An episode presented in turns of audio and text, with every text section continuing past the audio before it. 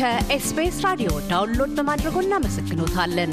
ሙሉ ፕሮግራሙን እንዴት ማድመጥ እንደሚችሉ ለመረዳት SBS dot com dot au slash Amharic ይጎብኙ።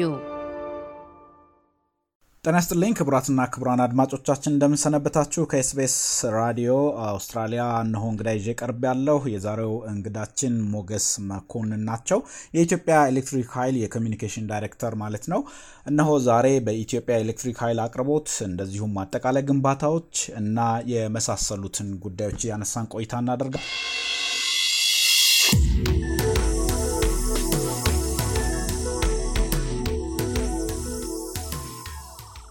እንግዲህ ኢትዮጵያ ከተለያዩ የኃይል ምንጮች ኃይል ታመነጫለች፣ የኤሌክትሪክ ኃይል ታመነጫለች። እንዲያው በዋናነት ግን አሁን በዚህ ሰዓት በእናንተ መስሪያ ቤት ምን ከምንድን ነው ኃይል እየመነጨ ያለው? ብዛቱና ስብጥሩን እስኪ ንገሩን። እንግዲህ የኃይል ስብጥራችንን ስናይ ከውሃ የምናመነጨው ከፍተኛውን ድርሻ ይዛል። ከዘጠና በመቶ በላይ የሚሆነው ድርሻ የውሃ ኃይል ማመንጫዎቻችን ድርሻ ነው። ከዛ ውጪ ከንፋስ ኃይል ማመንጫዎች አሉን። እነዚህ የንፋስ ኃይል ማመንጫዎች ድርሻቸው ደግሞ ወደ ሶስት ነጥብ ስድስት በመቶ አካባቢ የሚደርስ ነው። ሌላ ደግሞ ከከርሰ ምድር እንፋሎት ወይም ጂኦተርማል የምንለው አለ። ከደረቅ ቆሻሻም የምናመነጭበት አለ። እነዚህ አሁን ኦፕሬሽን ላይ ያሉ የኃይል ማመንጫ ጣቢያዎቻችን ነው ናቸው። ከዛ በተጨማሪ እንግዲህ የግል አልሚዎችም እንዲሰማሩበት የጥሪ ቀርቦባቸው በተወሰነ መንገድ የግል አልሚዎች ገብተው ነገር ግን በ efficiency ምክንያት ውላቸው እንዲቋረጥ የተደረጉ የሶላር ፕሮጀክቶችም አሉ። በዋናነት ግን አሁን እያመነጨን ያለ ነው ትልቁን ድርሻ የሚይዘው ከውሃ የምናመነጨው ነው። ምናልባት አሁን የሶስት ወሩን እንኳን ብናይ ወደ ዘጠና ስድስት በመቶ አካባቢ የሚሆነውን ከውሃ ነው እያመነጨን ያለ ነው። ከከርሰ ምድር እና ከመጠባበቂያ የዲዝል የኃይል ማመንጫዎች አሉ። ከዲዝል ጄኔሬተሮች አሉ። እነዚህ የዲዝል ጄኔሬተሮች በአንድ በኩል የኃይል ማመንጫ ጣቢያዎች ውስጥ እንደ ኦግዚለሪ ሆነው እንደ ረዳት ሆነው የሚሰሩ ናቸው። በሌላ በኩል ደግሞ የኃይል እጥረት የሚያጋጥምበት ሁኔታ ቢከሰት ኃይልም ጭምር ሊያቀርቡ የሚችሉ ናቸው። ስለዚህ እነዚህም ጨምሮ ከተለያዩ የኃይል ምንጮች ነው እያመረትን ያለ ነው። በርካታ የኃይል አማራጮች ካሉ ኢትዮጵያ በዋናነት ከእነዚህኞቹ ያገኘች ነው ካልን በአካባቢ ደረጃ የበለጠ የትኛው የትኛው አካባቢ ይገኛል የሚለውን እስኪ ይግለጹልን። potential ኡን ስናይ እንደ ሀገር ሁሉም ቦታ ላይ ሁሉም አለን ብለን ነው የምናምነው። ምክንያቱም ለምሳሌ ያህል ሶማሌ ክልል ላይ ብዙዎቻችን የምናስበው ደረቅ አካባቢ ነው፣ ውሃ የለም ብለን ነው የምናስበው። ሶማሌ ክልል ላይ የገናሌና ዳዋ ተፋሰስ አለ። ከንፋስ ኃይል ማመንጫ አሁንም ኦፕሬሽን ውስጥ ወደ አርባ ሜጋዋት አካባቢ የገባ ቀጥሎ ደግሞ ወደ ተጨማሪ አርባ ሜጋዋት የሚገባ የንፋስ ኃይል ማመንጫ አለን። እነዚህ አሁን ፖቴንሻሉን ለማሳየት ነው። ቤኒሻንጉል ጉሙዝ ላይ የታላቁ የኢትዮጵያ ህዳሴ ግድብ አለ። ኦሮሚያ ላይ የተወሰነ ቁጥር ያላቸው የኃይል ማመንጫዎች አሉ። ትግራይ ላይ ተከዜ ያለ፣ አሸጎዳ አለ።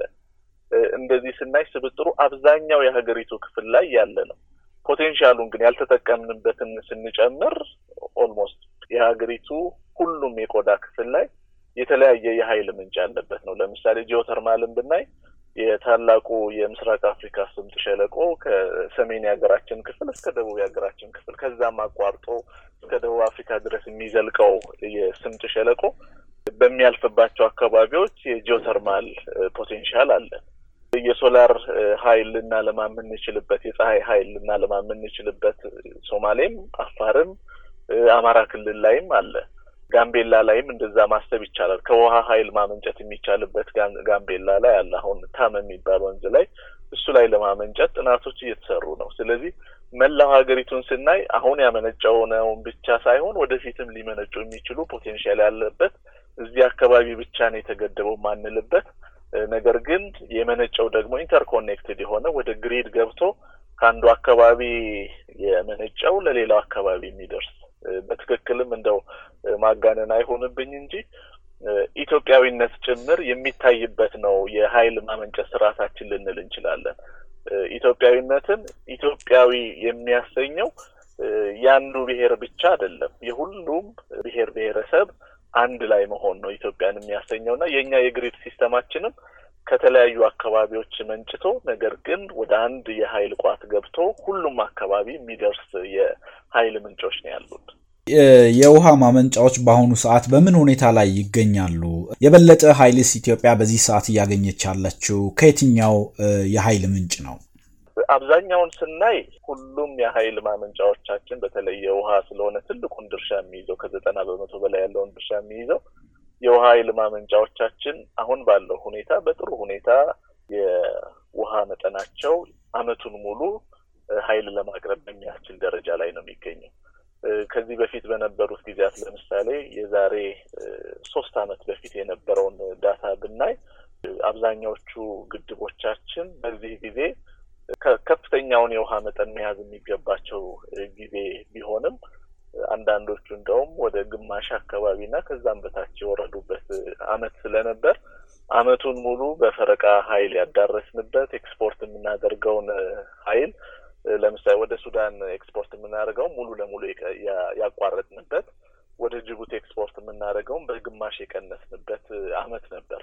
አሁን ላይ ግን እንደዛ አይደለም። ግድቦቻችን ክረምቱ ጥሩ ክረምት ስለነበር እና አብዛኛው አካባቢ ላይ የሚጠበቀውን ያህል ዝናብ ስለዘነበ ግድቦቻችን የተሻለ ውሃ ይዘዋል። የተሻለ ውሃ ይዘዋል ማለት ደግሞ ኃይል በማመንጨት በኩል የተሻለ አቅም ኖሯቸው አመቱን ሙሉ ያለ ችግር መስራት እንዲችሉ እየተደረገ ነው። ከዛው በተጨማሪ ደግሞ የግድቦች አስተዳደር ላይ የምንሰራቸው ስራዎች አሉ። ለምሳሌ የተሻለ ውሃ ይዘው ክረምቱን እንዲሰሩ የምናደርጋቸው የኃይል ማመንጫዎች አሉ። እንደ ምሳሌ የጢስ አባይ የኃይል ማመንጫ ክረምቱን effectively እንዲሰራ እናደርጋለን።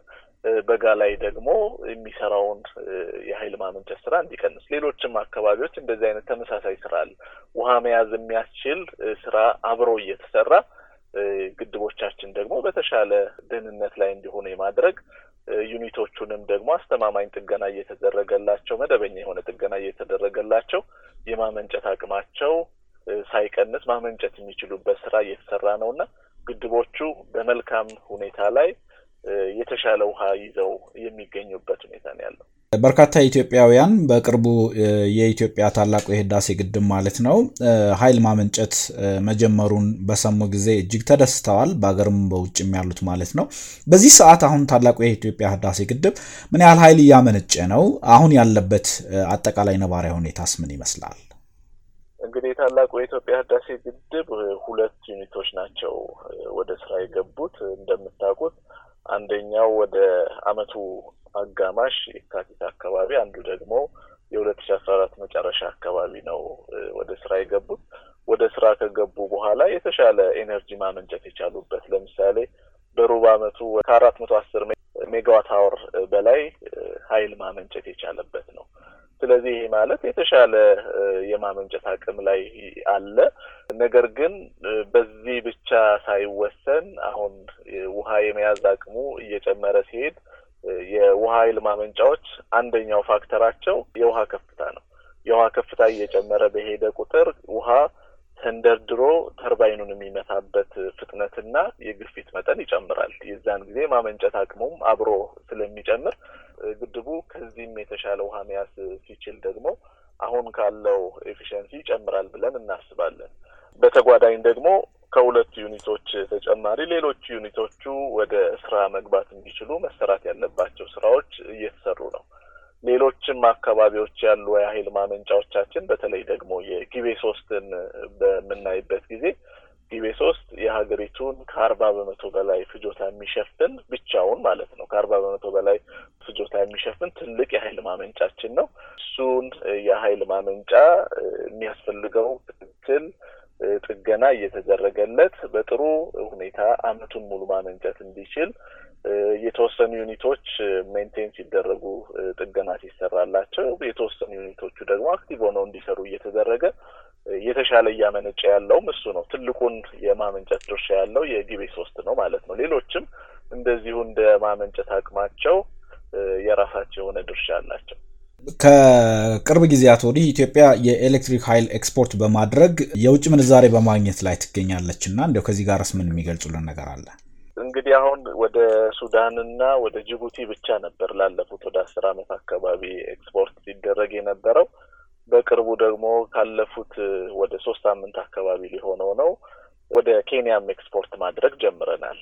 ይሄን ስናየው ዙሪያችን ያሉ ጎረቤቶቻችን ጋር ነው ኤክስፖርት እያደረግን ያለ ነው። ኤክስፖርት በማድረጋችን እንደ ሀገር የውጭ ምንዛሪ ብቻ አይደለም እያገኘን ያለ ነው። እንደ ሀገር የሚጠበቅብንን ከጎረቤቶቻችን ጋር መልካም ጉርብትና ለመፍጠር እኛ የምንፈልገውን ነገር ከነሱ ለማግኘትም ጭምር የሚያግዝ ስራ እየሰራን ነው ብለን ነው የምናስበው። ከዛ በተጨማሪም እንግዲህ የአፍሪካ ህብረት የቀረጸው ይሄ የአጀንዳ ሀያ ስልሳ ሶስት የሚባለው አለ። ከዛ ውስጥ አንዱ አህጉሪቱን በመሰረተ ልማት ማስተሳሰር የሚለው ነው። መሰረተ ልማት ስንል አንደኛው የኤሌክትሪክ መሰረተ ልማትን የሚመለከት ስለሆነ ይሄኛው የጀመርነው የኤሌክትሪክ መሰረተ ልማት ደግሞ በዋናነት ሀገራቱን እርስ በርስ የሚያገናኝ ኃይል በመስጠት ብቻ እንደዚህ የጎረቤት ሀገራት ላይ ሳይወሰን ከአፍሪካ ደቡባዊ ክፍል እስከ አፍሪካ ሰሜናዊ ክፍል ድረስ North to South የሚባለውን ኮሪደር ለማዳረስ የሚያስችል ነው።